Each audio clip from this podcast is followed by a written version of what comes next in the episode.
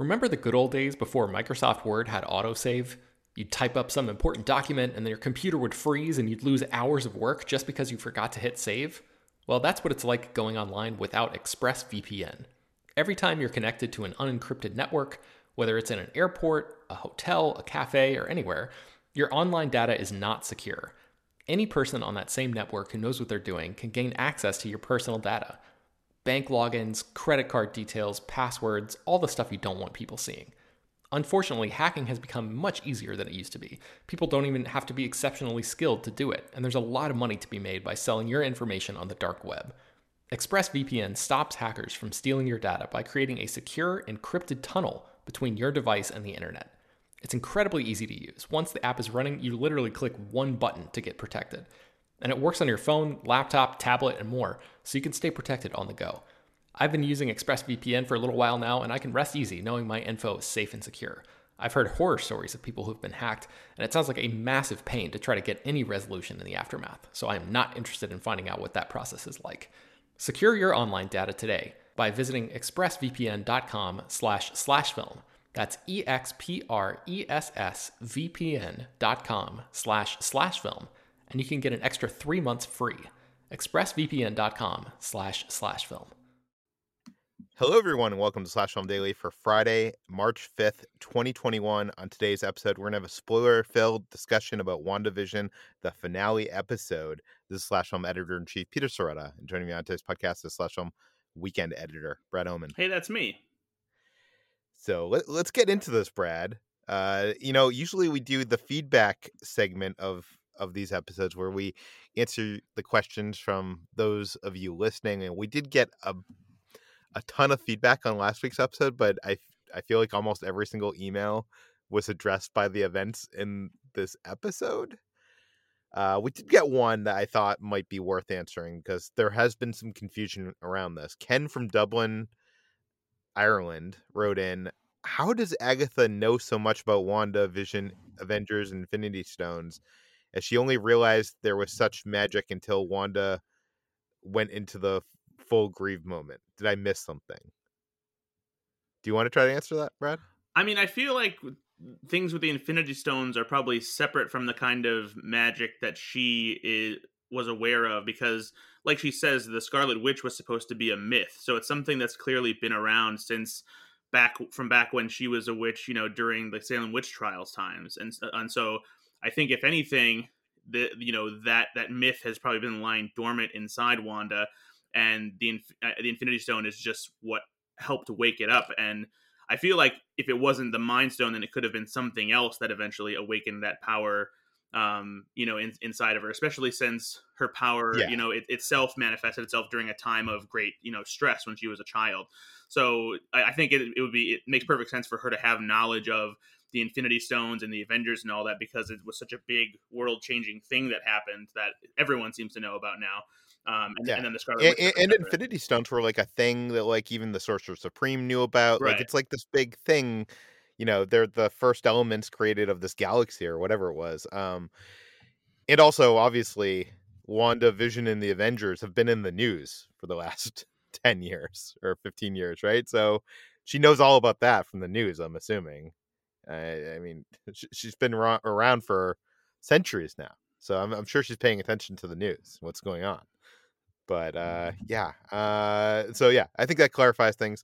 I think that she didn't know exactly how, you know, I see. Here's the thing that kind of bugs me, and uh, someone brought this up to me after we recorded last week's episode, and they they had that great ending to episode uh which episode was it? The the Agatha all along was that episode uh seven, I guess. Yeah, it was the end of episode seven. Had the reveal that it was Agatha all along, and had this like really great theme song, and it had her showing up how like she was like you know messing up a magic trick at the the town talent show and all this stuff, and then ep- episode eight, which we didn't really discuss last week. It, it kind of proved that it wasn't Agatha all along. It was Agatha trying to figure things out and slowly trying to mess things up for Wanda so that she would use her powers? Well, I think that Agatha all along is more so uh, maybe something saying that A- Agnes was Agatha all along, and then the yeah. and then the weirder things that were happening that Wanda wasn't in control of were caused by Agatha, not the entire thing. I don't know. It just felt weird to me. Anyways, okay, let's get into this episode. Uh, Brad, I'll start with you. What are your brief thoughts on this episode? Um, I mean, for the most part, I, I I liked it as this big epic conclusion to what was happening, but I almost wish that they would have made the last two episodes maybe just one single episode because this episode like it doesn't waste any time digging right back into where we left off. Like it starts off with immediate um, action and puts the you know um, you know the uh, white vision or whatever you want to call him um, right into the action immediately too, and it just it goes into full Marvel movie climax mode, um, which is fine because you know that's that's where we're at in the show. But it, it also I think almost made it feel somewhat in a way incomplete to me. And again, not that I disliked it necessarily, but it just to me it felt it felt like almost in the same way that Avengers Infinity War feels like it's half of a movie. This felt it was like just part of, you know, of a TV show. And it and it is, but just I just wish that this finale had a bit more of like uh I don't know, a, a clear beginning, middle and end as opposed to just feeling like the end of the overall series. But um you know i almost wonder if they like originally were playing around with the idea of possibly making this a double episode because it, like you said it, it does feel like it just leads right into it like it doesn't I don't know. It almost feels like it was meant to be one long episode and it was cut into two. But I'm not saying that's what happened, but it, it does kind of feel like that. Yeah, and so it's it's still really cool and it's um it's impressive to see, you know, a, a show like this uh, do so much on on a blockbuster level because this um I think this episode is one of the ones that clearly shows why you know Paul Bettany said that there's more visual effect shots in this than you know any other blockbuster movie that Marvel has done because I I think pretty sure pretty much every shot in this episode is a visual effect shot um and so yeah it's you know um it's interesting to I, think the, the conclusion itself is is satisfying even if the episode doesn't feel like um, it has a full, you know, episodic story arc to it, but uh, I, I do like where it, um, you know, leaves our characters and then and still sets things up for the future. And that's all I'll say. And, and I'll wait until we get to the actual details. I was talking more about that. Yeah, uh, you know, I pretty much agree with you. I had some some of the same notes down here. Uh, you know, this is almost 50 minutes long, so it's like one of the longest episodes. And that visual effects budget, you can really feel it, and it feels like this is at the level of a Marvel movie. It doesn't feel, you know, like when you watch Agents of Shield and you watch the special effects on that show, it looks like TV special effects. This looks like it could be on the big screen and I would I would buy almost every single, you know, VFX shot as being capable of a Marvel Cinematic Universe movie. And it, it does feel like they spent a lot of that budget on this episode. Like there's so much happening. There's, you know, visions, you know, flying around in there. There's you know witches flying around in there there's you know hexes there there's just like so much going on and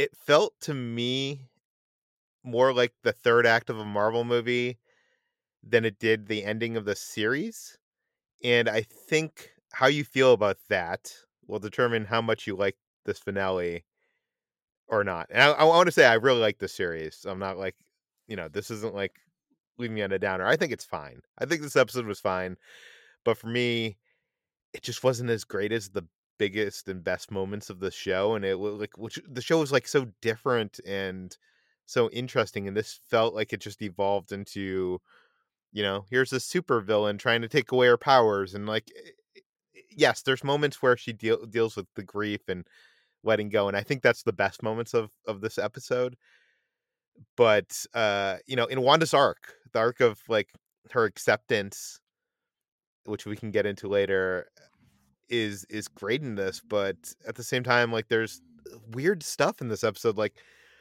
like last episode they kind of showed us like this the residents of this this town westview were kind of like in like a uh, rundown town and it seemed like their lives were super shitty and almost I, I know we were telling things from wanda's point of view of her coming into this town and deciding to you know create this world for herself and uh, like she's like thinking she's making things better for not just her but these people but in this episode we see you know when agnes kind of cuts the strings and we we see what these people have been going through it I don't know. It feels very messy. Like the whole thing feels very so, messy. So on, on that subject, actually, because I didn't think about this at the time, but I was talking to a friend of mine, and they reminded me that um, even though it initially seemed like maybe it was a way of making Wanda seem like she wasn't doing something so heinous to these people by making the town look a little bit run down and the people a little bit miserable. Um, this friend also reminded me that we're also living in a time that is not long after the um, the the blip and so yeah. people have just come back and so a lot of places are probably run down and depressed and look like that yeah we saw that a little bit in uh, spider-man right yeah uh and i guess we're we're supposed to i mean we can talk about this later but we're supposed to end, end this this series believing that wanda has finally moved on from this grief that she had you know this the love of her life being killed but at the same time there's there's you know a vision exists with the same memories as the vision she loved and like we're just supposed to i don't know we can talk about that later. Uh i i think i i also think i like Kathryn hahn more uh, before she became agatha like uh Oh, I don't know. I, I really liked her in this series, and I loved the Agatha all along, where she was kind of like really playing into it. But these last two episodes, she just felt to me like she was playing like Marvel supervillain, and it wasn't like she was having as much fun with the character. Oh, I don't know. I don't know. I thought she was still still having fun. I mean that that cackle of hers, and she was still you know doing some like you know sarcastic like quips and jabs here and there, and it's it, you know it, it, reminded me um a lot of Cate Blanchett's performance as Hela in Thor Ragnarok, which I also really appreciated. So I was I was still fully on board with with loving uh Kathryn Hahn's performance and her role as Agatha here she's good. It's I don't know. I, I, guess it's just not on the level of the rest of the series for me. But uh, you know? There was something I forgot to mention in our feedback section. Uh, uh, Chris Evangelista he wrote a piece on slashfilm.com. He wrote uh, what we talk about when we talk about WandaVision, grief, trauma, and fan theories. And it, it's a great piece. I think everybody should go check it out. I'll link it in the show notes. But I, I think you know there, there's a bunch of points that he has about this and how kind of this has become a mystery box show and how we've all been having these fan theories and i you know obviously this podcast has been a big perpetrator in these fan theories. I don't think we've gotten into like the the really out there ones where it was going to be like this is how doctor doom comes into the marvel cinematic universe and you know stuff like that but um uh i think he is pretty much saying that eh, having this show as a mystery box show kind of undercuts uh, the idea of Marvel of Wanda's arc in the show of dealing with grief and by not of us not kind of knowing what's going on until very late into the season, it kind of undercuts all that in a way and also makes us approach the show in a way that maybe we shouldn't be approaching this particular story. And I, I do want to say that first of all, I, I do think that this isn't something that fans brought upon uh the show. Um I do think there's some reading here by Chris that like, you know, fans like approached this like a mystery box and, you know, made all these theories and I I think obviously in the show there's this this group called Sword who is asking the same questions that we are and trying to you know trying to solve this mystery. So I think it's presented as a mystery box and I think it's also presented as a mystery box in a way of that maybe Wanda has kind of put herself in this sitcom life and has kind of for uh, it, she's put herself in there in this world and she's trying to forget about what what's happened to the point of she doesn't even remember and some of that stuff kind of, kind of comes peeking in. So it, it's it's not trying to put us in the i guess i guess maybe that's for me like part of the problem of this series is that it's trying to do the sword thing where it's putting us in the the shoes us as viewers in the the shoes of as sword like trying to figure out what is going on but it's also like trying to put that like th- that's what's going on with wanda like her kind of like she's put herself into this mental place where she's not remembering what happened outside of this this westview life and i think that makes it harder for us to to deal with the issues that the, the show kind of tries to tackle I w- wanted to hear what you think of this, Brad. I know uh, you haven't read this whole article, but like, do you think that the mystery box a- uh, aspect of the show undercuts like the emotional grief that the the main character of the show is going through? Uh, you know, I'm not sure that it undercuts it. I, I, think it just it creates this scenario that like is inevitable when you have something as big as the Marvel Cinematic Universe, and I think that we also see this same thing happening with the Mandalorian in the Star Wars universe too, where fans are so hungry to see these connections made to what they already know and what they know exists in Marvel Comics and what they hope to see in the future that this is a, where a lot of the focus online, you know, ends up going towards because that's the, the things that are people are excited to see progress and evolve into the future, especially when Marvel has already teased the arrival of X-Men and Fantastic Four at some point in the future. You know, people are just are looking for these things to, you know, lend credence to the idea that th- these characters are coming, you know, but I, I don't think that it takes away from the power of you know what's at the center of this story. And and especially you know i mean for for me I, I, talked about this in the last episode the things that i'm going through right now like it doesn't i'm i'm focused much more on wanda's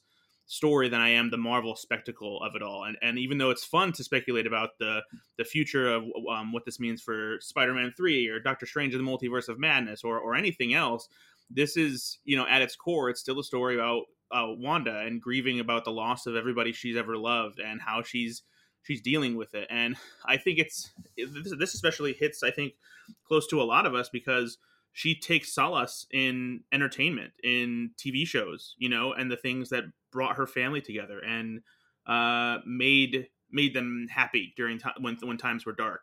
And so I think that you know this is a series that is doing that for a lot of people. It's tackling grief. Uh, it's also giving them an, an outlet for entertainment to distract from the things that are so stressful right now. You know, and so I, I think that the the power of the story is still there it gets a little bit lost i think online in the shuffle because especially because you know i think we'll be the first to admit you know we, we run stories that are interesting that people want to read when they're about you know theories or things like that that make sense that um, things that people want to talk about whether it's star wars marvel what have you and so i think that online culture perpetuates all of these theories dominating the conversation because that's the things that people are clicking on the most. But I don't think it precludes us from having these important conversations about the the emotional core of a series like this. I think that's well said. Well said. Um you know, I haven't I want to revisit this whole series. I want to see how it plays now that like I know how it ends.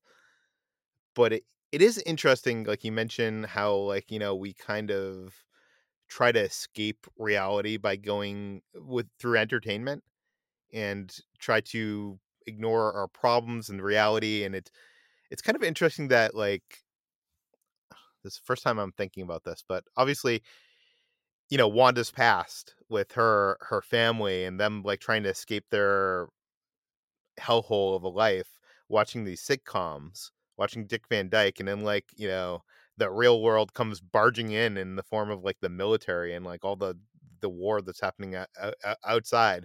And it, it, it's kind of interesting that like life is repeating itself for her.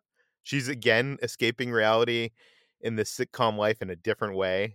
And again like you know the sword uh, hummers and stuff are barging in from the outside to disrupt uh her her happiness i don't know but okay uh let's get into the breakdown uh, as you said, this episode starts where the last one ended, and this is appropriately called the season finale. Is the name of this episode, or oh, sorry, series finale, and uh, it is the confrontation between Wanda and Agatha in the neighborhood and Agatha wants Wanda to use her powers against her so that she can steal them. Because we saw that in like the Salem witch trial thing, like the all the witches like use their powers against Agatha, and she kind of uh, stole their powers and used it against them. Uh, so she was trying to do the same thing here, but Wanda cleverly uses her powers to throw a car at Agatha, and but Agatha dodges it and it crashes into the house. Uh, I at first I thought maybe this was a like reference to like I'm not sure if you remember in Age of Ultron, there was like a scene where Wanda was using cars against Iron Man. So I thought like maybe that was like a reference there. But then there like she looks inside the house and sees a set of boots. What what did you take from that? I'm I'm, I'm just wondering because I found some answers online, but I oh, didn't quite understand. It's a Wizard of Oz reference, I think. It's, okay, yeah, I'm I'm I, that's immediately what I thought is that it's just a Wicked Witch of the West thing where when the house um you know, or when the house crush, crushes the witch, or it's not the Wicked Witch of the West, is it? It's it's the other, it's her sister, uh, right? Isn't the East, yeah. yeah. Dorothy killed the Wicked Witch of the East. Well, Dorothy didn't, but yeah, but the house fell, yeah, fell, house. fell, on her, and so yeah, I think it was just a reference to the yeah, seeing the her feet there as as a witch crushed by the car inside the house. You know, I I told that totally escaped me the first time I watched it. I was like, whose boots were those supposed to be? Uh, but it's also interesting later in the this episode we see like the movie theaters playing Oz the Great and Powerful. So there's definitely some Wizard of Oz references going on in the show. Uh, White Vision lands, and Wanda wonders if it's really him, and tries. she goes up to him, and he tries to destroy her because that's his um his mission. And uh, he uh the real Vision shows up, knocks White Vision into like uh, something in the background, causing an explosion and that's when we get the line vision this is our home then let's fight for it. Uh, monica is being held captive in agnes's house uh, with uh, by uh, pietro and she realizes that it's not agnes's house at all it's not pietro's house it's actually the house of ralph bohner which turns out to be well, this is a couple things. This is something I didn't actually think they were gonna uh, follow back on. Like this is, you know, since the beginning of the show, Agnes has mentioned her husband Ralph that we've never seen. So, you know, a lot of fans were theorizing like we're finally going to see Ralph at some point, and he's going to be Mephisto or, or or something, right? And I honestly thought with one episode left that we weren't ever going to see Ralph, and Ralph was going to be nobody, or he was maybe going to be the person in the uh, witness protection program. But it turns out he is a real guy. He's an actor he uh, has a headshot and he's basically a dick joke that we're supposed to laugh at. Uh, so, so not only are people probably fans probably unhappy that Marvel has kind of used this X Men fake out, but uh, which is kind of trolly and gimmicky, but uh, they're like, oh, don't worry, guys, it's a dick joke. yeah, this was something that man, I was.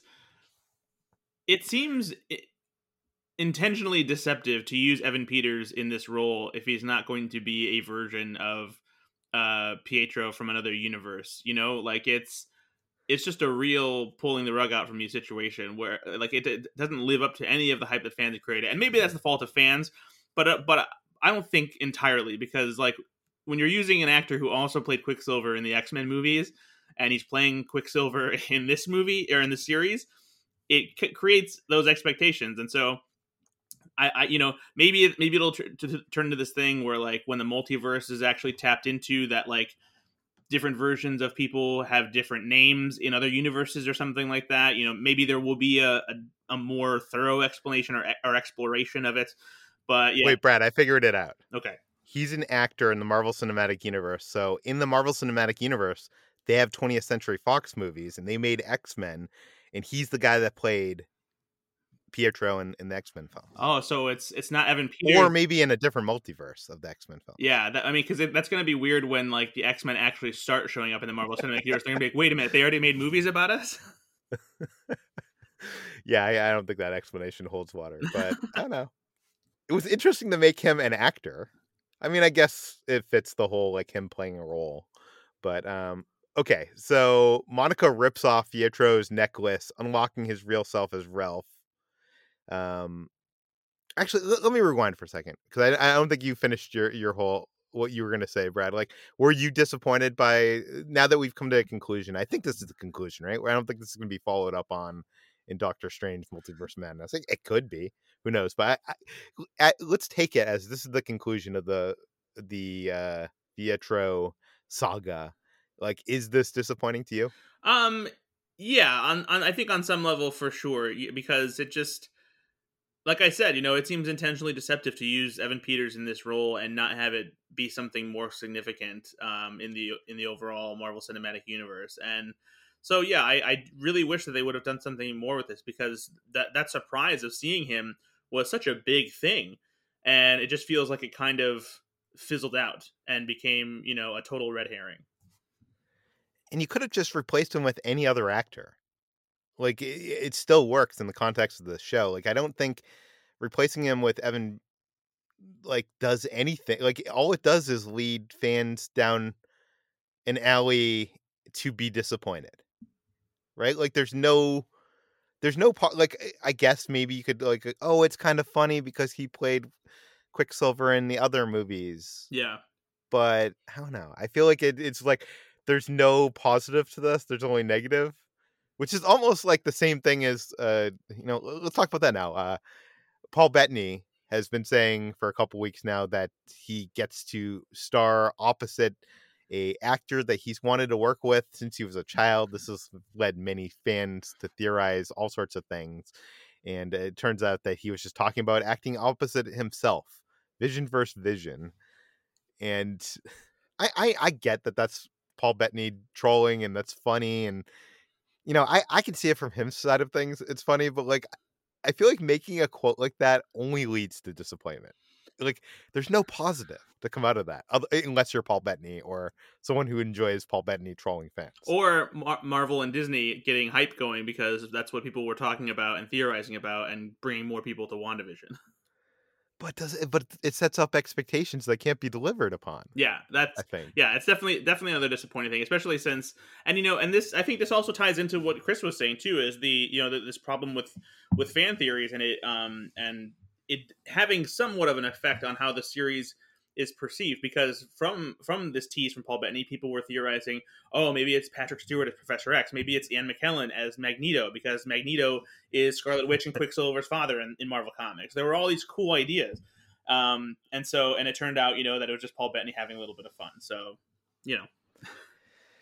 Yeah, I mean that's the thing about fan theories. It's, it's dangerous. A dangerous road to go down because if you have enough, you start believing in a lot of these theories that end up not being true, then you end up being disappointed, even if the product is still a, a good story.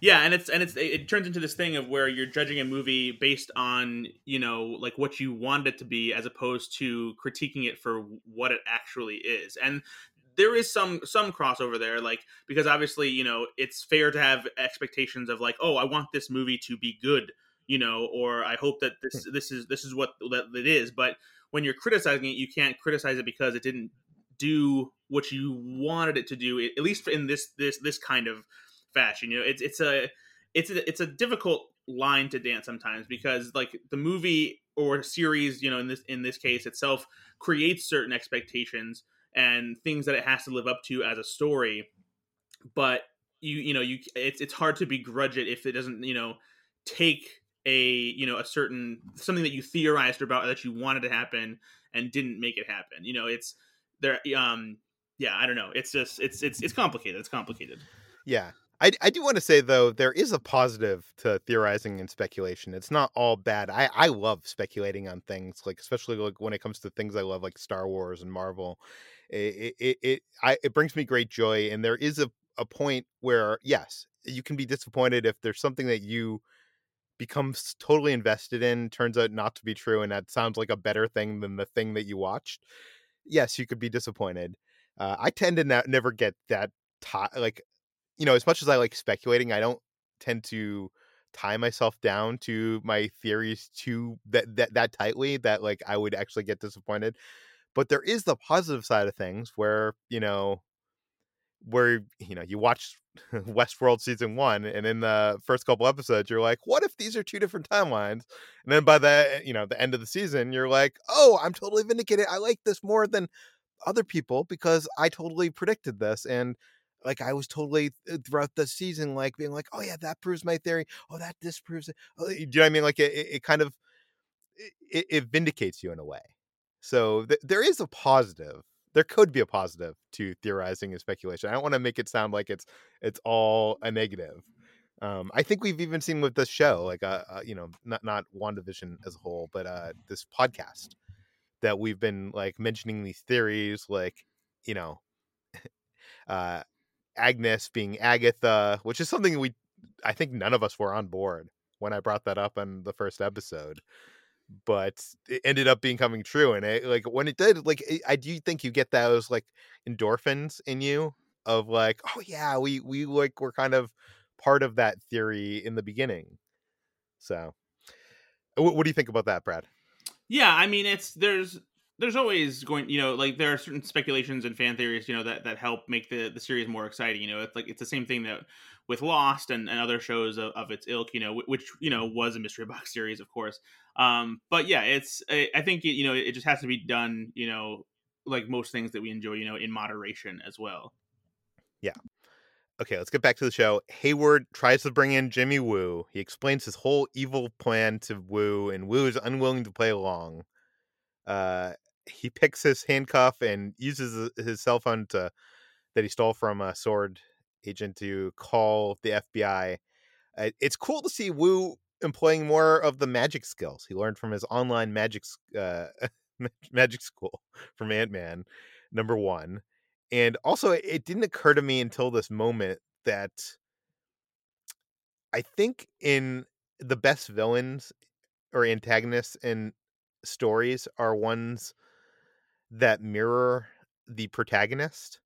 And it didn't occur to me until now that Hayward is kind of a mirror for Wanda in the fact that he's he's using the ends to justify the means. He his he he he his actions you know, they come at the expense of ethics and uh, hurt to others, but in the end, they're gonna Eh, they're going to do good for him and his country and not only that he he's able to edit security footage in a way to lead people in a certain direction of the reality he wants it to be which I think is kind of like Wanda. So I don't know. I, it was just kind of interesting because I'm sure that's probably intentional. Well, and of course, and, uh, and, of course, he brought back Vision.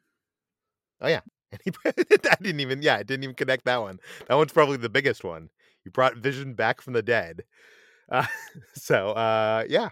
So uh, okay. Um, what else happened here? Uh, Agatha tells Wanda that there is an entire chapter dedicated to her in the Darkhold. And the Darkhold is the Book of the Damned. This is the book that we saw in Agatha's basement and was one of the two options that I mentioned. So I got that part right. What I got wrong is I said that the Darkhold was going to be a MacGuffin that needed to be destroyed to end Agatha, and I was, I was totally wrong on that theory. Uh, that makes sense because the Darkhold was created with indestructible paper, so it can't be destroyed. And uh, this uh, this also invalidates the Darkhold's appearance in Agents of Shield, which further decanonizes that show even more than it already was. So, so there you go. Uh, uh, Agatha reads from the book, says the Scarlet Witch is not born, she is forged. She has no coven, uh, no need for incantation. Wanda's powers exceed that of the Sorcerer Supreme. So all this buildup of who the Scarlet Witch is and, in mentioning the Sorcerer Supreme, that this seems like a mighty big claim coming. You know, she's going to be in Doctor Strange Multiverse of Madness. This seems like a setup to me, Brad. What do you think? Yeah, for sure. We like you know we already know she's going to be in it, and it's just a matter of what her role in it. I guess you know we we previously talked about her potentially being the villain, and I suppose that's not entirely ruled out. I still think that it would be a little bit of a betrayal of her character to turn her into a bad guy again when she was already a villain before and then became an Avenger. Um, but you know that's that's something that happens in comic books all the time of characters going back and forth. I but I I wonder if there if there will be some kind of clash or disagreement with how to handle you know this power between her and doctor strange or if maybe she will just be uh, helping doctor strange with you know whatever this um, madness is that is unfolding in the multiverse.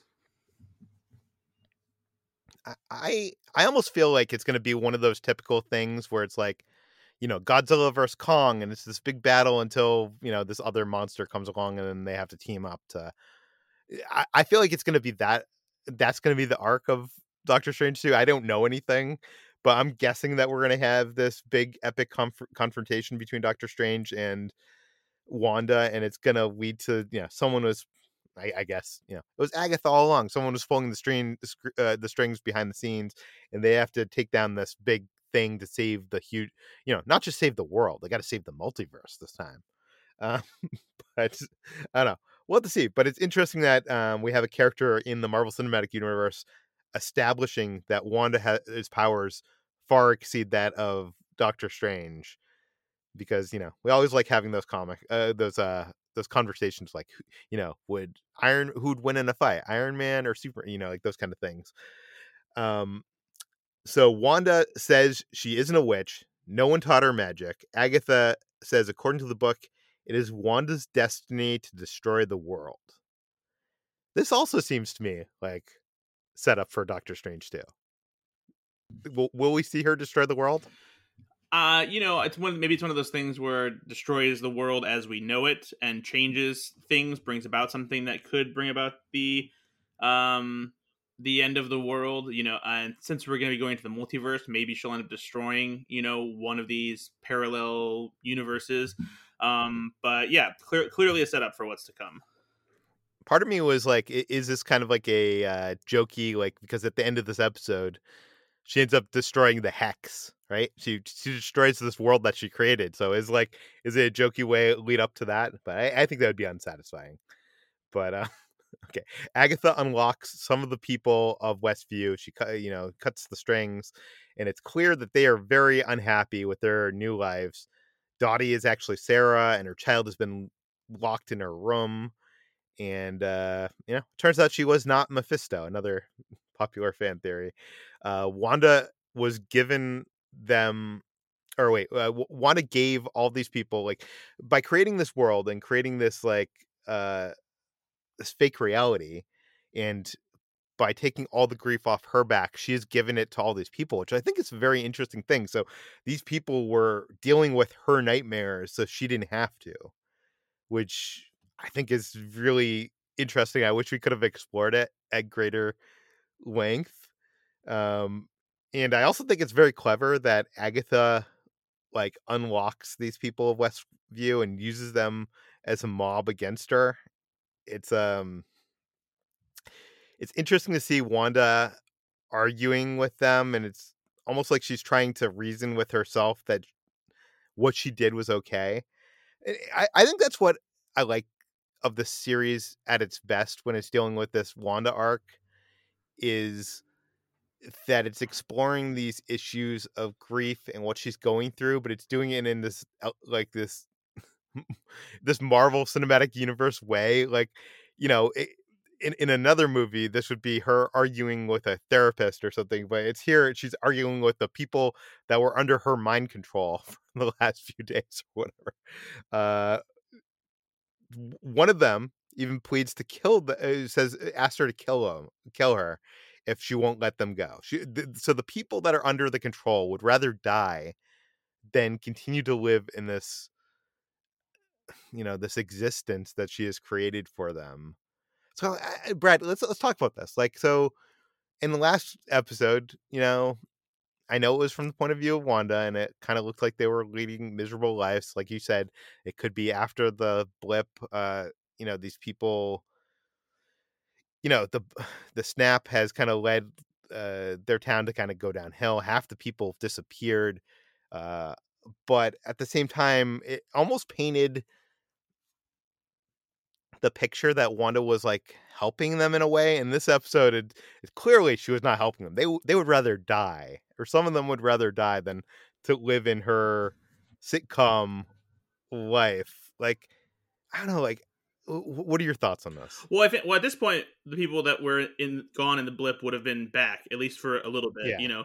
But I think that I mean regardless of how unhappy they might have been during that time because things were kind of depressed and things have been you know were in shambles during the aftermath of the blip and then even crazy when people came back and you know people are acclimating to the change of being gone for 5 years you're still talking about taking free will away from these people, making them live a life that isn't their own. In some cases, where they don't know where some of their loved ones are, and so you know they're, they're they are being kept hostage. So even if this sitcom world she's created is seemingly better and maybe happier than what it looked like before, these people aren't living their own lives, and so it's it, it's they're effectively yeah. being tortured every day. So and I, I think you know we were talking about mirrors and antagonists and protagonists and there's a point here. I I didn't write down the actual language, but I think Agnes or Agatha says like you're torturing these people,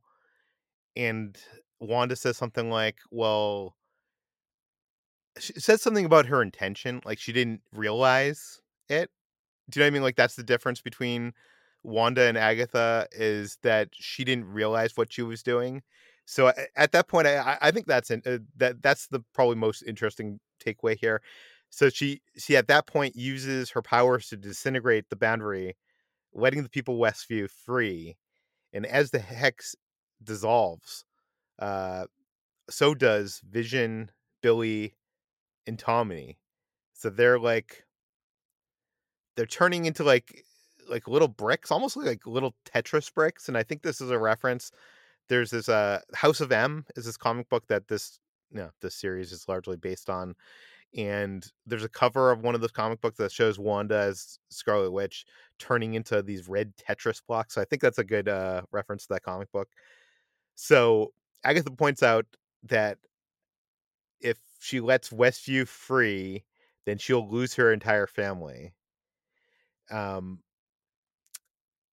Wanda relents and the hex seals back up, restoring her family. She, she's she she's unwilling to make that sacrifice at this point. Agatha seals or steal uh, sorry.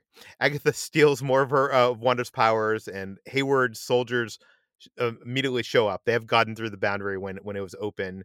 Uh, Billy freezes time while Tommy uses his super speed to disarm the weapons, and Hayward tries to take the kids out and Monica jumps in front of them to save them.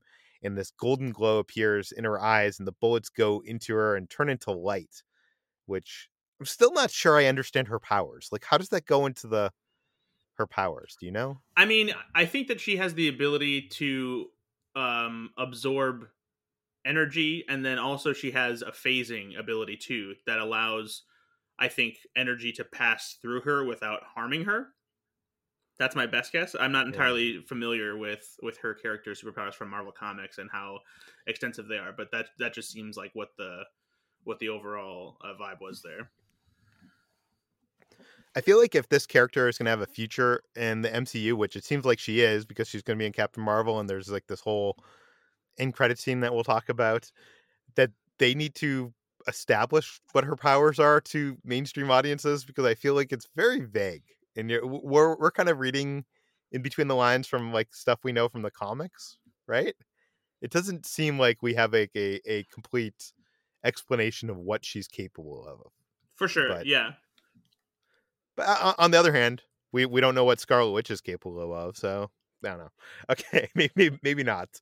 Uh, so one bullet gets past her, and the kids use their powers to take it out. Hayward tries to escape in his Hummer, but Darcy drives into him, trapping him. I want to he- hear what you feel about this because I, I really felt like at the beginning of the series that Darcy, this is kind of a vindication for Darcy, and I feel in this finale that Darcy really didn't. This was like her heroic moment in this finale, and then she like disappears, like she's no longer in it. Like it felt like she kind of got like I don't know. I I I was really disappointed in how they used her character in the you know second half of the series. Um. Yeah, I mean, it's I, I don't know. I, I, think it's it stays true to who she is essentially because she's she's a gun for hire. Essentially, gets you know whoever needs her to like figure out these strange anomalies, you know, that have some kind of tie to you know science or things that are like not easily understood. Then she she's there, but obviously it's not something that she you know stays thoroughly involved with as far as you know following up you know like they have the whole thing where she towards the end you know where they talk about how um, she doesn't stick around for debriefing and stuff like that so um, i don't know i, I kind of like it that she's she's kind of this almost like a rogue you know person who helps when it's required but also doesn't isn't necessarily beholden to these agencies you know um despite you know them needing her help you know like she, she's willing to put in work as far as it you know seems like required of her maybe morally ethically to figure out what's going on and make sure people don't get hurt but she's not necessarily you know willing to stick around to deal with the bureaucracy of it all.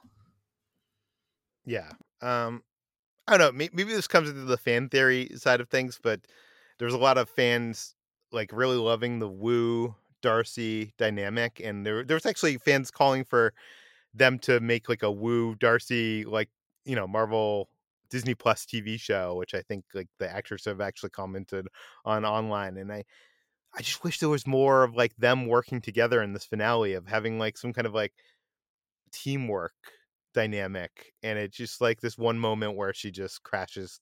I mean, I guess she prevents Hayward from getting away, so it's not like she didn't do something substantial. It's just I feel like she didn't as much as she was like introduced early into the season as being a major character. I feel like she didn't end up becoming a major character in the series. I mean, I, I, don't know. I would I would disagree with that. I mean, she was she's the one who discovers the signal. She's the one who you know figures out all the stuff about Wandavision and that kind of thing. And so, even though she doesn't have quite as much to do in the finale, I, you know that that's mostly just because she's she's not a superhero. You know. Um, yeah, and so yeah. I feel like she had just as much to do here in the finale as she did in, you know, the finale of Thor: The Dark World. You know, when she was also still dealing with ground level kinds of things. You know, while while Thor did all the superhero stuff. Yeah. Okay, let's get back to this. Uh, Vision fights White Vision, and they're fighting in the library. This is the same library that they had that neighborhood watch meeting. So I'm guessing what happened was they had to build this library for the fight scene because that neighborhood watch meeting was like so weird in that second episode. So I'm guessing they were like, we're, we're gonna have to have this library for this fight sequence. So why don't we like use it in another scene?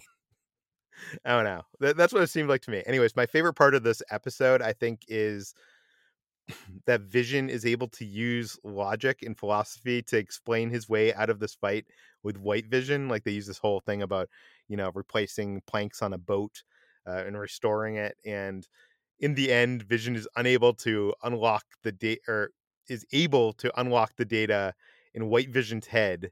And unlocking these memories means he's no longer controlled by Hayward and is now, you know, his own person. So here's here's where I'm kind of confused about things. Like, what happens to White Vision after this, Brad? Because he now has the memories of Vision. He is now basically the Vision that Wanda fell in love with, essentially, aside from him being colorless. But she's still gonna move. Like, uh, uh, does he get buried? Like, what did they do with White Vision? What happens with White Vision is what I'm asking. Yeah, this is a good question. Um, it's clearly open ended for a reason, and like, I mean, because this Vision essentially is, by all intents and purposes, the real Vision. In you know, because that's actually Vision's body that's been repaired. It's the actual memories and so like they've it's established that he's just as real as the vision is that Wanda created. Um, and it seems like White Vision has stuck around, unless and maybe and maybe there's a chance they didn't explain this clearly enough to confirm, or it was intentionally open ended so that the character could return later.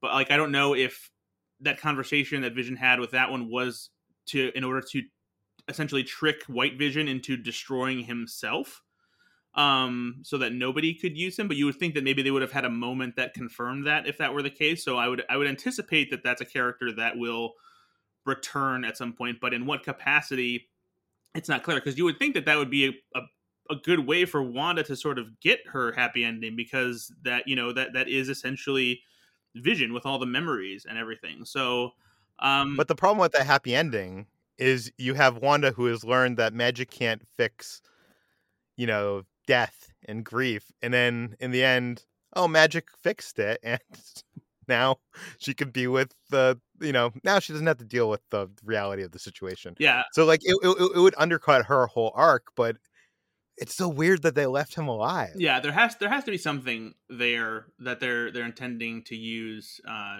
down the road some somehow but i'm not necessarily sure what that is yeah. Okay. Uh, Wanda uses her magic to transport Agatha back to the stake at Salem, and the witches reanimate, but they don't want Agatha. They want they want to take out Scarlet Witch because she's the harbinger of chaos, and they secure Wanda to the stake instead.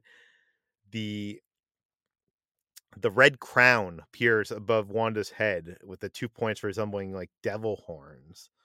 So this is something I didn't know. Like, so it, it was the red crown like something that they kind of have bestowed on her because she's like considered kind of like the devil or is that like her creating those crown that crown in that moment i would wager that maybe that's just how the power of scarlet witch manifests itself and that how she reveals herself to be the scarlet witch. I'm, I'm sure the imagery is maybe something tied to you know devilry or something like that with with those horns but considering that's just what scarlet witch has um how she looks you know in the comics and whatnot and it's it's the, believed to be this myth of a person that is forged you know um that i think I, I would think that that's just how how she's symbolized yeah.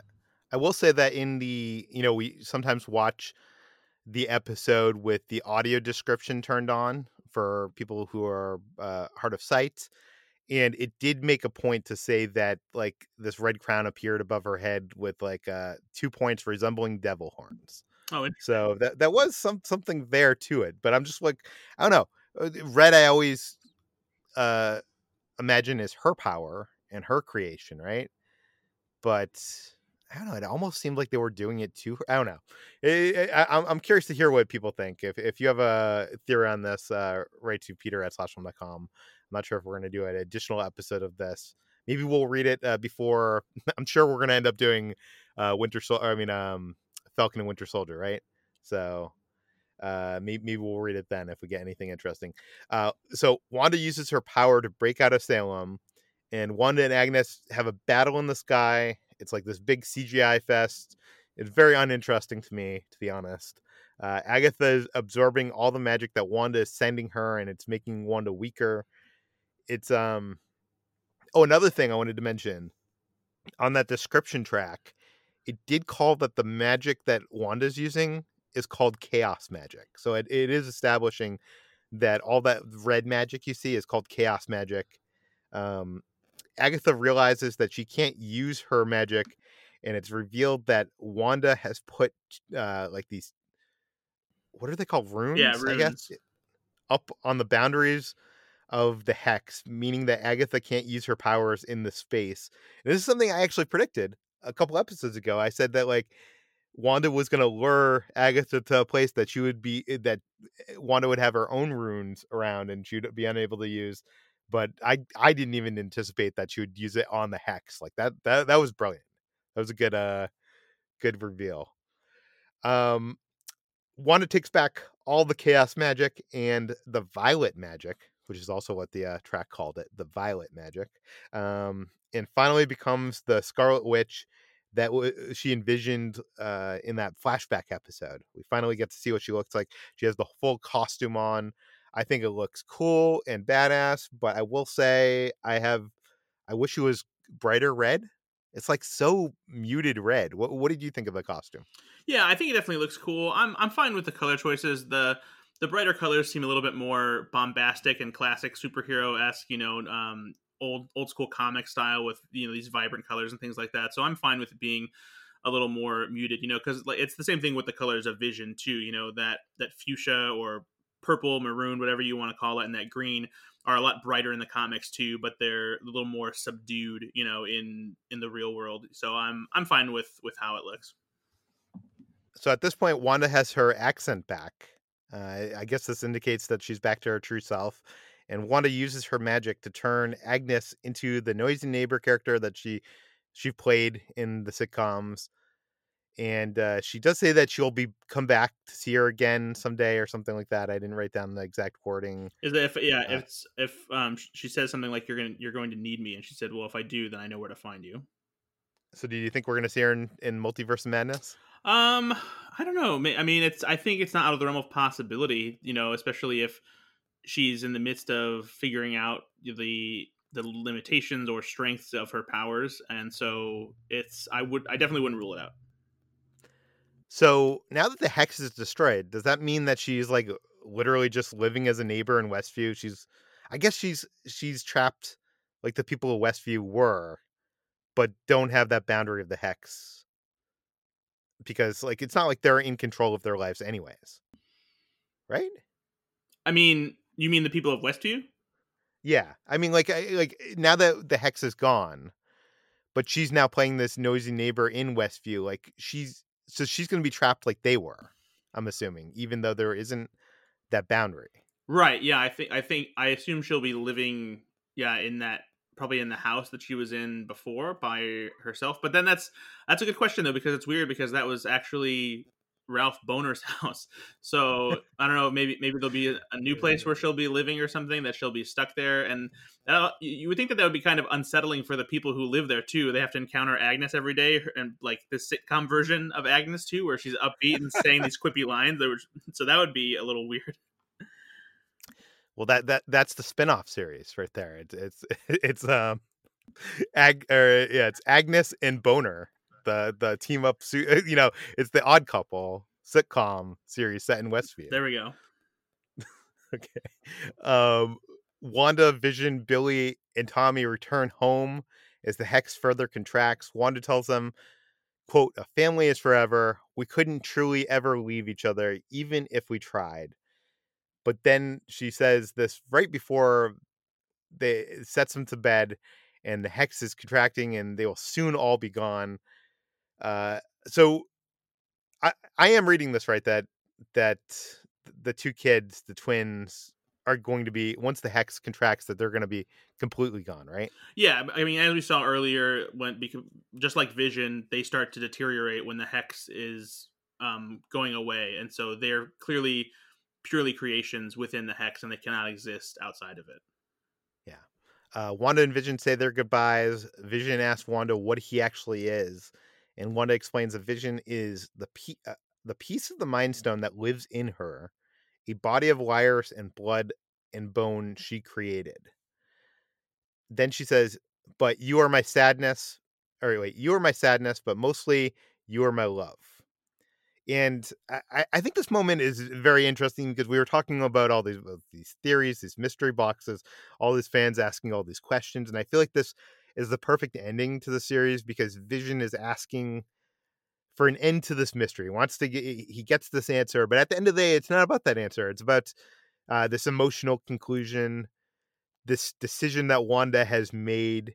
It's about her grief. It's about her decision to finally move on. It's like, you know, it, it is about the mystery. It is about the answer, but it it that is less important to to the bigger thing. I I think in this moment. What did you think of this moment?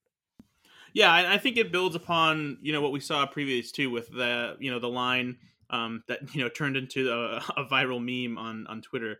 Um, is that you know is what is grief um, if not love you know persevering and so this is Brad. I thought that was such like a special good like thought, and everybody's like mocking it. Well, I th- I think that they were mocking it because there was that tweet that made it seem like it was this earth shattering, mind blowing line. like one of the best lines a screenwriter has ever written.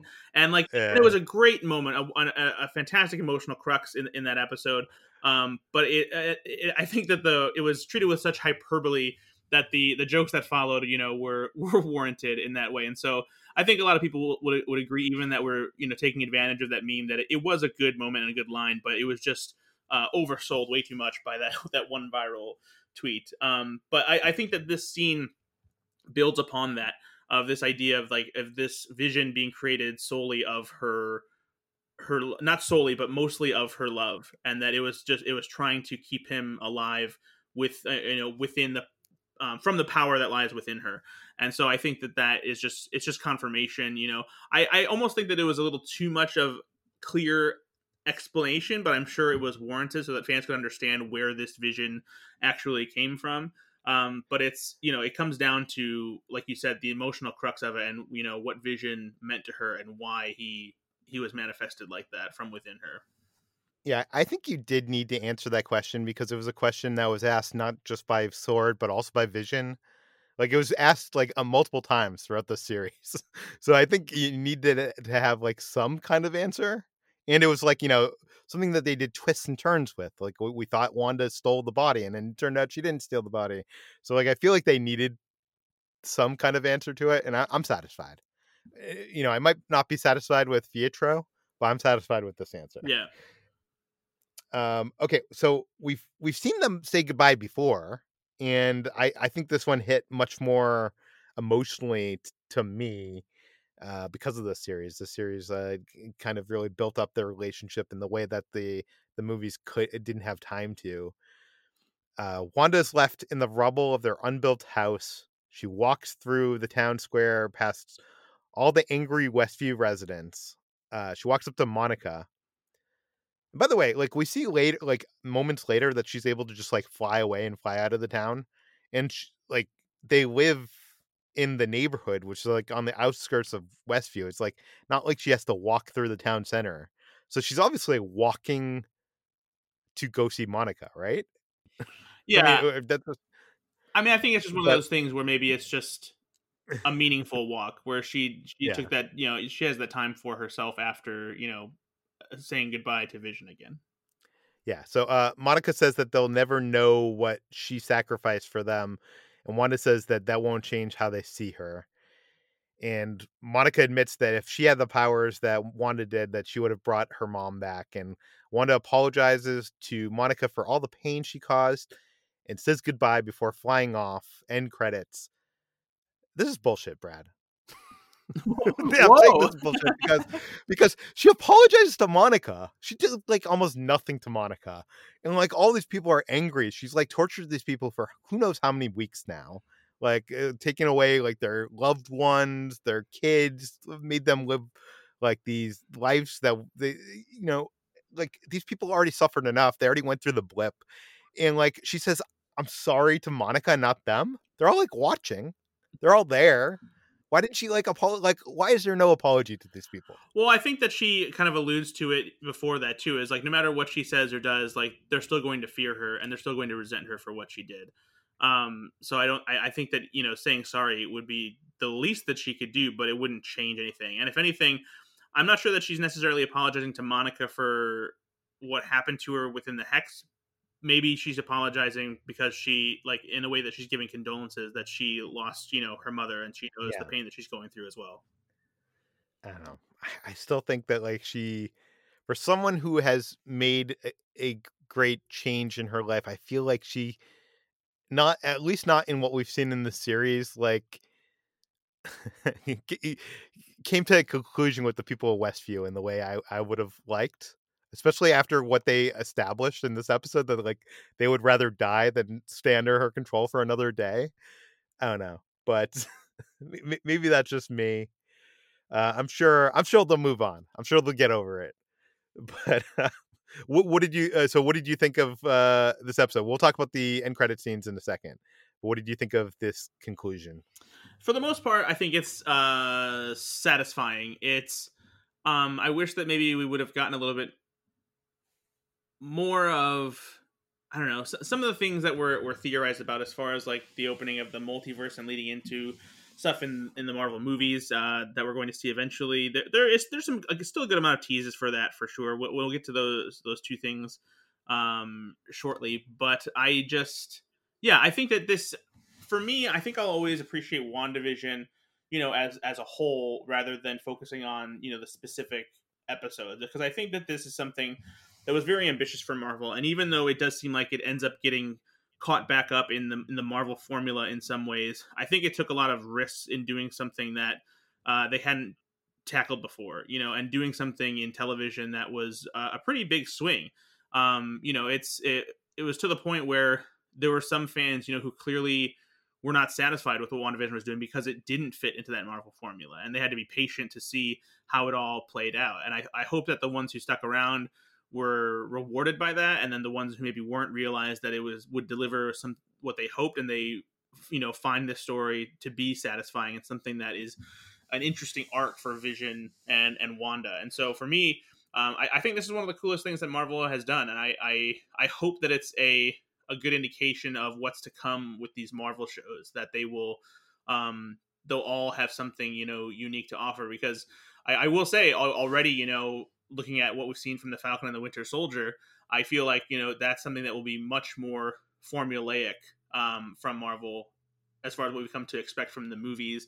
And so I wonder if having WandaVision first will somehow make that series a little less satisfying. But it all depends what hap- mm. what happens in that show. But I since this was the first swing um, out of the gate, I'm I'm very interested to see what Marvel plans to do with with these stories and how they you know continue to enhance the movies as well as much as that seems kind of like the buddy cop kind of uh, action film kind of like that genre of stuff it does seem like loki is going to be weird yes absolutely i'm very excited so, for loki Yeah.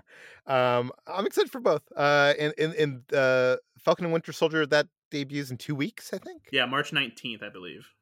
Yeah. Wow. Feels like we're gonna be going to Disney Plus every every Friday.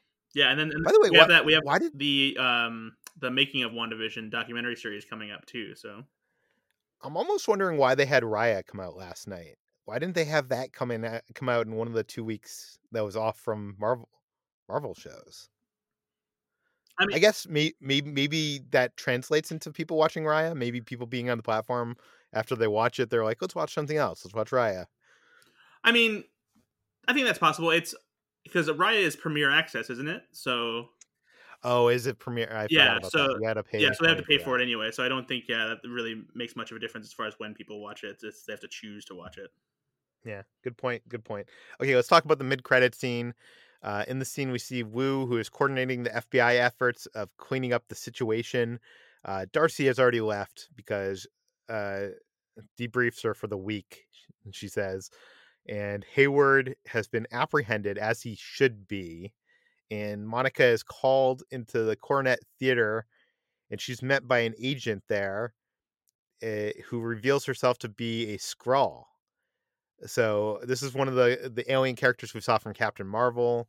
Uh, they can take uh, the appearance of anybody, uh, and basically, this alien, uh, female alien character, says that she has been sent by an old friend of her mother and wants to meet with her, pointing up to this, and, and like uh, she says, "Meet where?" and she points up to like the sky, indicating space. So my first thought here was she's talking about Talos, the Men- Ben Mendelsohn character from Captain Marvel. But then my second thought was in Captain Marvel, the end credit scene, we see was it the end credit scene of Captain Marvel? What, what was the ca- end credit scene that we see Nick Fury in space? That was I think that was Spider Man Far From Home. Spider Man Far From Home. We see Nick Fury in space, and it seems like Talos is on Earth and he's in space at that point. So who do you think it is? Do you think it's Nick Fury or do you think it's Talos? Uh, it could. I mean, it could go either way. At, at a certain point, there's uh, by now there's maybe well i guess it depends on the timeline i was gonna say there's a chance that talos is back in space but maybe not um she very well could have also been talking about captain marvel i mean because uh, that's yeah actually you're right i didn't even think about that yeah that, that was that was my initial thought um so and but then i also and so like I, my question is, is whether or not is this a tease for captain marvel 2 because we do know that she's supposed to be part of it or is it something that will also be part of Secret Invasion?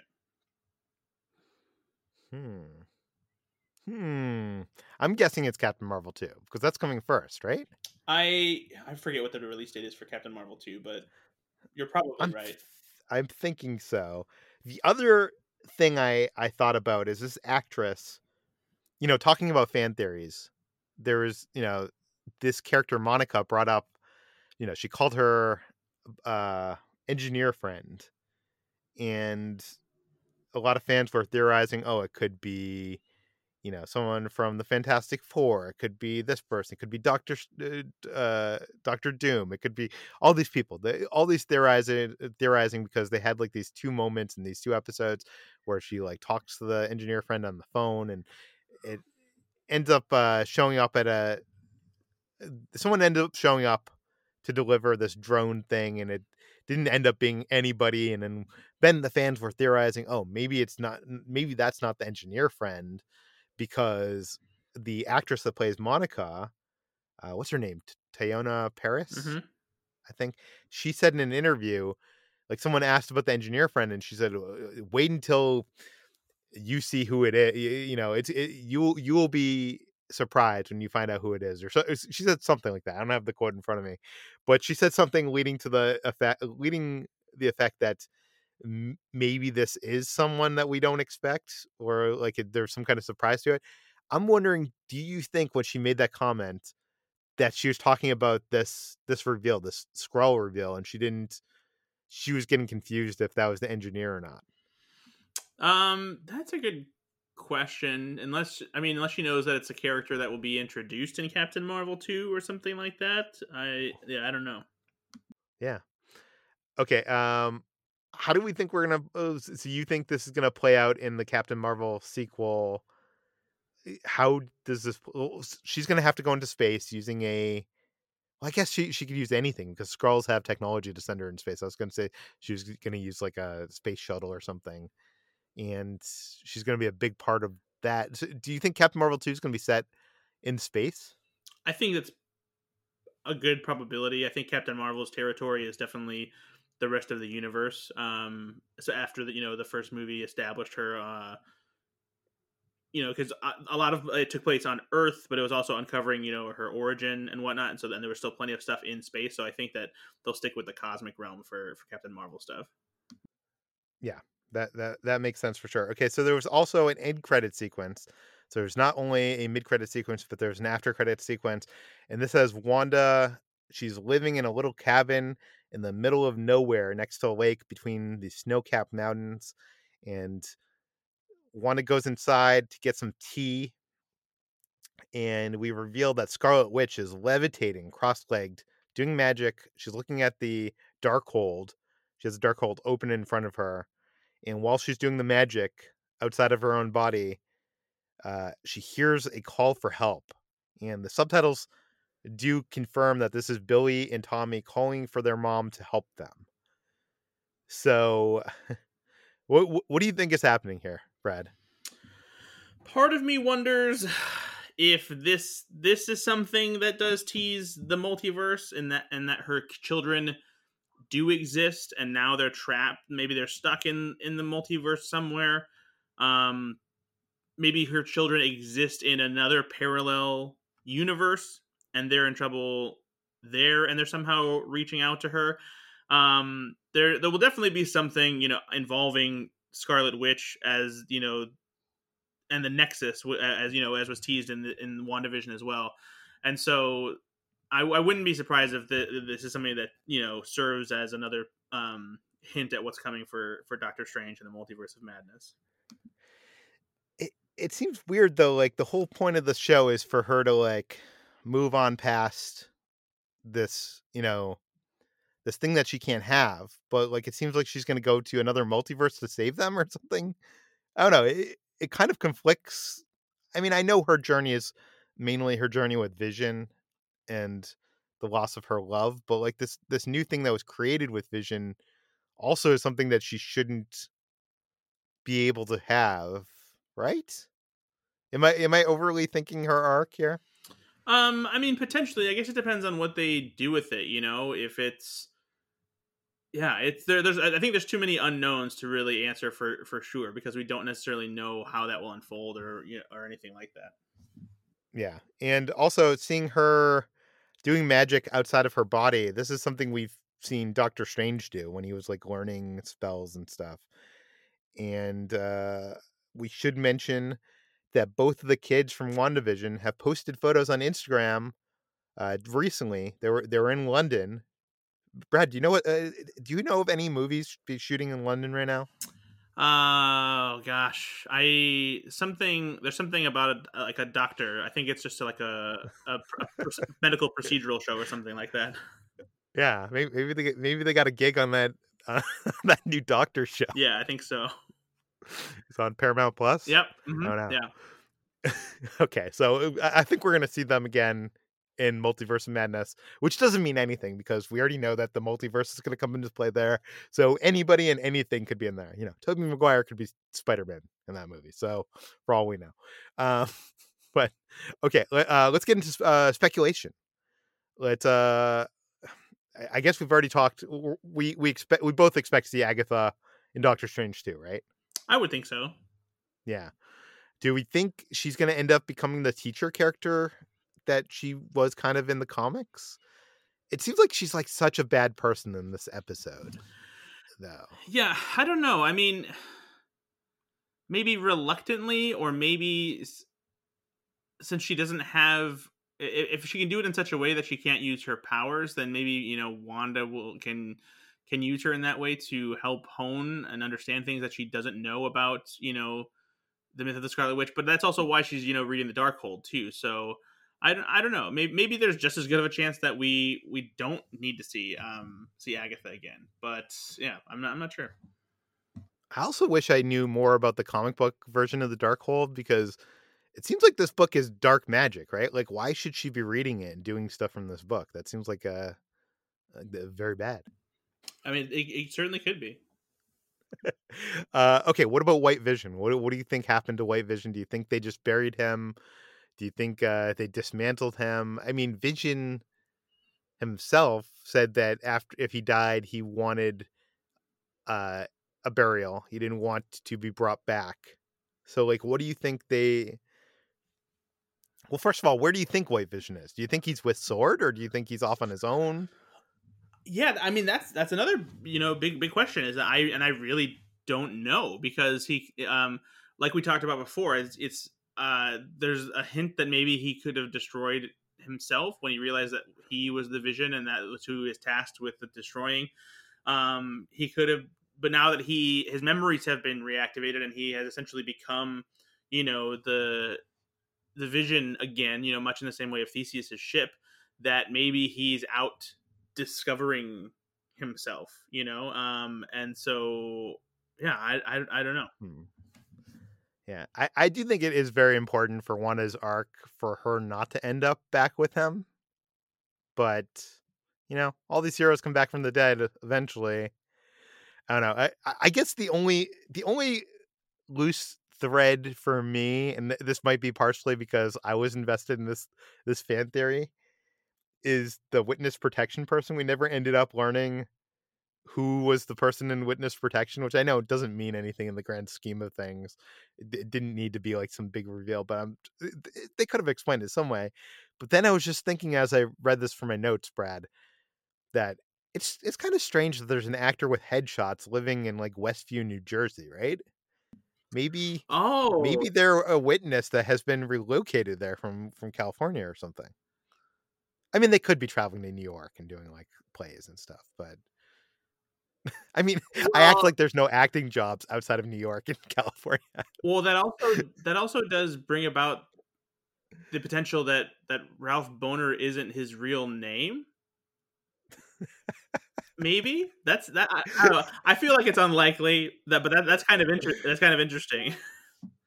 Yeah. Uh, do you have any more to say about WandaVision, this episode, this season, the future? Do you have any theories? Um, I think I just I walked away very impressed from this series, and I, um, I I do wonder if I would if I would feel so strongly about her or be as have, have been as moved by it if I wasn't you know dealing with the uh, the personal crisis that I have you know been since the end of January. I, I think it it has hit me at a at both the best and the worst time in my life yeah. for it to um, to pull at my heartstrings and to have some level of significance outside of just being this cool new Marvel series. But I just I think that this is something that, despite the fact that it does ha- have some restraints by being you know within the the confines of the Marvel Cinematic Universe and having to deliver a, a certain formula, if you will, that it it did something very interesting, much different than we've seen in any of the other Marvel properties before. And I, I as I said before, I hope it's a sign of things to come that Marvel will continue to broaden their horizons and dig into the the weirder, more obscure parts of Marvel comics and start to deliver things that fans want and that general audiences will be intrigued by even if it's things that they don't fully you know understand from from comic book history because there's so many cool things to dig into. And just seeing a lot of this stuff you know this super nerdy stuff become mainstream and be done in such a cool way that interconnects with all of these other stories. It, it, Marvel the Marvel Cinematic Universe continues to be this you know um, it's it's not just an experiment anymore. It's it's a, a, thriving success, and just seeing how it continues to grow is is fascinating. And this was uh, an interesting new branch to take it into. Yeah, I loved how different the series was. I love that they tackle something like depression and grief in in they're not doing it in the same way that other I mean, I don't think anything has done those topics in the way that Marvel has with the show. It's done it in such a unique way. And as much as I, I don't think it gets into like the the valleys of that, it doesn't go very deep into that. Yeah. I do think that people that are going through depression or grief can find something in here. It can relate like it, it's it's dealing with those issues in almost an abstract way with like her escaping to the sitcoms and stuff like that. And I think sometimes uh, people that are not in the the the right state of mind, like sometimes like seeing thing like a story in this kind of abstract, like is very helpful to. I don't know. I, I'm I'm not sure what I'm saying. I'm probably uh, digging a hole for myself in in the words I'm using. So I apologize if I insulted anybody. But um, I I, I really do like the series quite a bit. I I was a little disappointed that the third uh that the final episode kind of just became this like people in skies using powers and throwing each other into the you know through walls and stuff. But that said, I'm I I still think overall the series was uh you know great and I I, I can't believe that Marvel is like taking their formula that they've been like you know they're probably the most successful brand in terms of movies right now at this point. They've taken that from movies to TV and didn't like didn't miss a step. They not only didn't miss a step, but they've I'm not sure if I said this on the podcast. I know I've said it on our Slack channel, but it's interesting that uh, Disney with Marvel and I guess they started doing this with Mandalorian season two, so I, I guess I can't credit Marvel with this one, but it's interesting that Disney has changed the way television viewing is done on a franchise level of like the merchandising of each individual episode like it's an episode like it, almost as if it's a movie in itself like you know we're going to release this episode and then you get funko pops of the these people in their new costumes and you can buy this prop replica and it, it's i've never seen another tv show do anything like that before this or you know mandalorian season two uh, and that's i'm not sure if that's exciting it's it's very interesting right now I'll also say that much. It, it's it's funny because like you know we've been talking about how this show is like the water cooler kind of feeling it gives you of each week we we get together and we talk about it and it's great having this podcast and uh, talking with all the, the people out there listening we, we've gotten such great feedback on it and it's it's interesting that no one has thought to try to make money off the water cooler you know weekly releases of a story in the way that disney is now doing with these shows. So i don't know. I, I find it extremely interesting and i'm excited to see what falcon uh, falcon and winter soldier is going to be and uh maybe uh brad, brad do you want to get back together for that one I mean, podcast. yeah. Hopefully, there's um, a substantial amount of material there to continue to discuss. Um, as we continue, as I said, I'm I'm a little skeptical about Falcon and the Winter Soldier. I'll be watching, uh, of course, but yeah, we'll we'll see how it turns out. Okay, we'll take a look at it. We weren't sure there was going to be enough in this in this series when it started airing. That's true. And we were like, oh, oh my god, there's so many theories. but okay, uh, you can find more of all of our work at slashfilm.com. You can read that uh, that article that Chris wrote. I'll link that in the show notes. It's even though I, I do have some disagreements with it, I think he makes some very interesting points, and you should uh, check it out. Uh, you can find this podcast on Apple, Google, Overcast, Spotify, all the popular podcast apps. Uh, feel free to send us your feedback, questions, comments, concerns to us at peter at slashfilm.com. I can't guarantee you if you send an email about WandaVision that we'll read that on an upcoming episode.